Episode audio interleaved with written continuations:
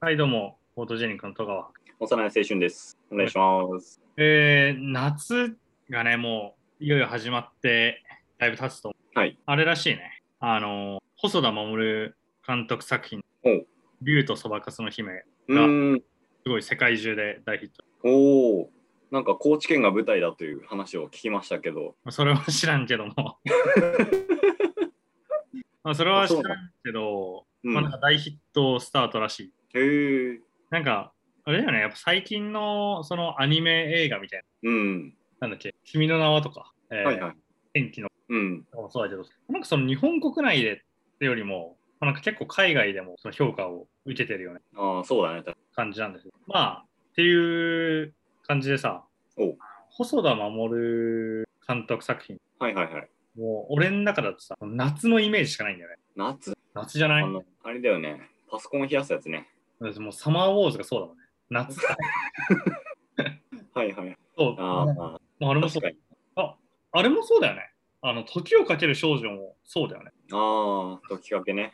あれも細田守監督作品だ。懐かしいな、そうか。そう、あれもさ、だってうんえ。懐かしいなって言ってもさ、なんか、我々よりもずいぶん前の世代の人たちが、多分初版というか、最初のあ、ーそうそうそうそう。ね。であれは、えーっと、筒井康隆がうね、ん、筒井康隆ってすごいね、日本の SF、えー、サッカーの中でかなり有名。うん、まあ、だからそれを考えてもというか、まあ、やっぱり夏、まあその筒井康隆は別に全然夏はあんま関係ないけど、はいはい、まあそうね。もう細田守とか、あと新海誠は別に、でも新海誠はあんま夏って感じしないね。うーん。だっていうと俺のイメージは春とかなんだよ。ああ、なんか、あれだよね。秒速。そう秒速5センチメートルとか、琴の葉の庭とかってあれかな、ちょっと梅雨っぽいイメージなんだよね、俺の中あで。かあ、な。いや、わかんないけど。まあでも、少なくとも細田守は夏。うーん。なんだっけ。星を守る、なんとかみたいな。え知らねえ、それは。なんか、その中、星とか聞くと、星空的にはさ、なんか、夏と冬が来るかなっていうイメージだから、ああ。いや、もう夏もなくはいなやい。もうあれもだって夏でしょ。その、なんていうの、時代じゃないな。えっと、時間せ、じ時期設定みたいなやつがさ、なんか全部夏じゃない。ああ、まあ確かに。なんかね、その、なんていうの、その画面全体の、えーっとね、青、青さがすごい。青い。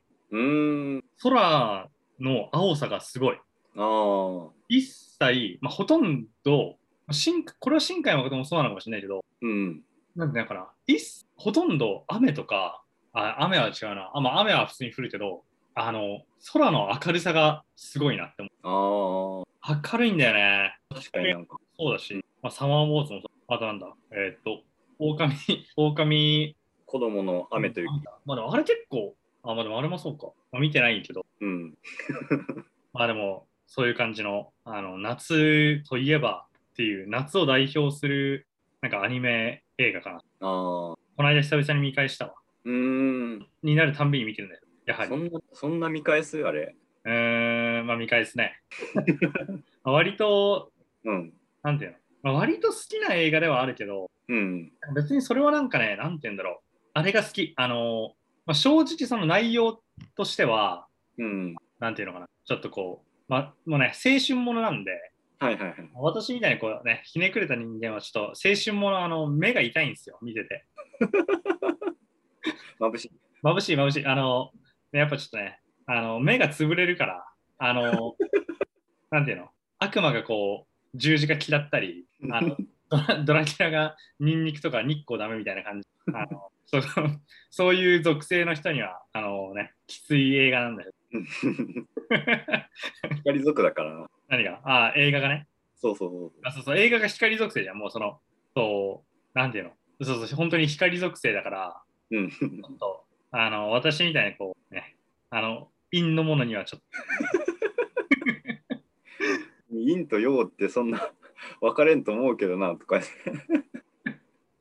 まあ、えっ、とね、まあ、これはね、あの、そうで、あの、君の名はとか、あの、あ閉じてる少女が、こう、俺の中で、その、なんかちょっと見れないというか、はいはいはい。別に見れんくはないけど、あの、うん夏を代表とする作品が、俺の中で時をかける少女では少女ではなくて、サマーウォーズなのは、なんかちょっとそこにあるんだよね。そのうーん。なんか君の名はとか、時をかける少女も、うん。あ結構その、なんなんていうの、あの、恋愛部分がちょっとあるじゃん。まあそうだね、要素としてね。あそうそう。あれね、きついね、私みたいな、こう、日陰者には。徐々に言い換えてるけど、ちょっと日浴びてんじゃねえよっていうのあるけど、歩み寄ろうとはしてるけどね。っていう感じで、そうそんな中で、なんでこう、サマーウォーズだけ、あの、まあ、だけというか、まあ、サマーウォーズがすごい好きなのかっていうと、うん。やっぱりね、あの、ちょっと未来感いいよね。あの、オズという、あの、仮想、なんていうの、まあ、バーチャルリアリティ。うん。で、あれって確かその、えっとね、2000、やべえ、ちょっと正確な数字は出てこないわ。えっと、サマーウォーズってね、確かね、2000何年だったかな ?2008 年とか今から、えーっと、2000あ、2009年か。2009年なんだよね。だから今から12うん年前ぐらいはいはい。の映画なんだけど、あの映画の中で、うん。オズっていう、えー仮想空間を作ってるのがすごい。い、確かにな。よう思いつくよな。や、そう。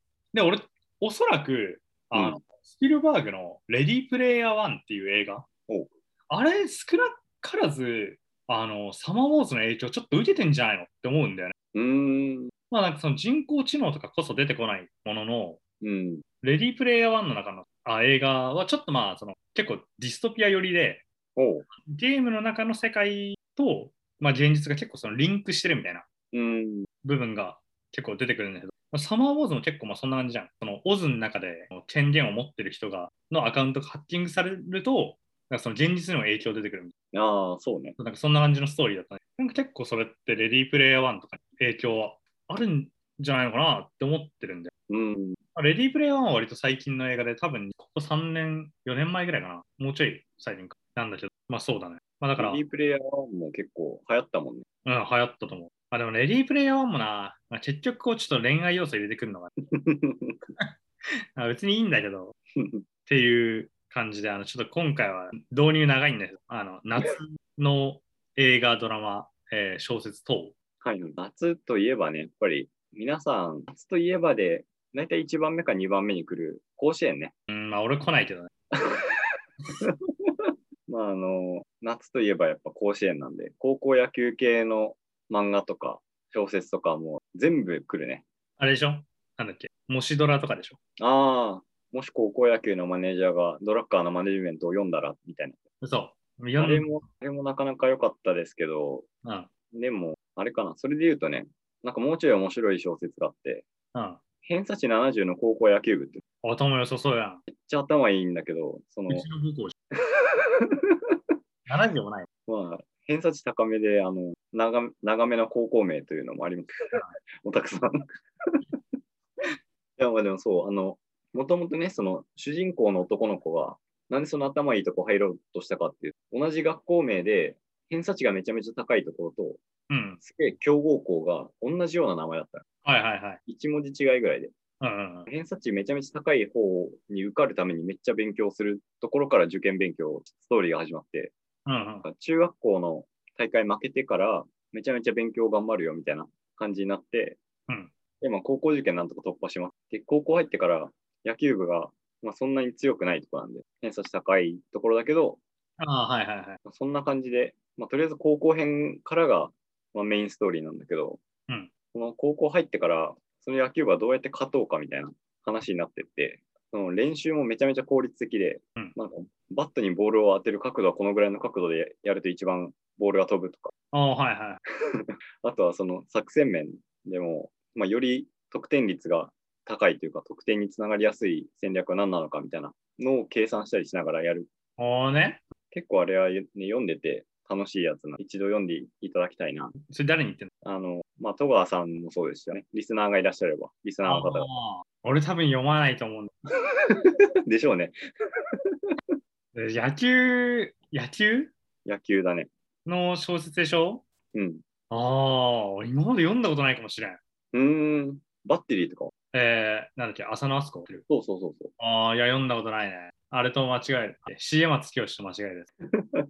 いや、あだからまあ、もともとね、あんまりその小説を読まないっていうのもあるけど、うん。ババッテリーってさ、なんか結構そのなんか連巻というかな、長くなかったってシリーズもんじゃなかっああ、結構、た。あー4巻ぐらい、5巻ぐらいですね。もっと出てるか一層読まないと思う。な。うん。野球系ってかな、そうだね。だから、小説は多分あんま、なんていうのかよ読まないと思う。ああ、まあ、さっきのあの、偏差値70の高校野球部も3巻ぐらい出てるんで。長いね。だから、なんかそう考えると、スポーツもののやつとかって、なんかシリーズ化しやすい、させやすいのかな。まあそうじゃないやっぱりその3年間ストーリーがあるから、ああ、はいはいはい、そうかそうか。そうそう、1年生、2年生、3年生どうなりますよもできるし、なるほどね。まあ、あとまあ追加しやすしやすいもんね。そうね。まあそれこそ漫画に向いてると思うんああ、ど漫画化知ってないのかうなんだろう。バッテリーは漫画化されてるし、映画化もされてるけど、なああ、そうなんだ。うん。偏差値70の高校野球部はされてないんじゃないかな。うーん、されたら読む。ぜひとも。面白いんで、ね、じゃあ、あの、漫画編集者の方がいれば、漫画にしていただいて、ここのリスナーそんな強い人おらんやろ。漫画編集はいいな。ちょっと漫画にしてもらいたいわ。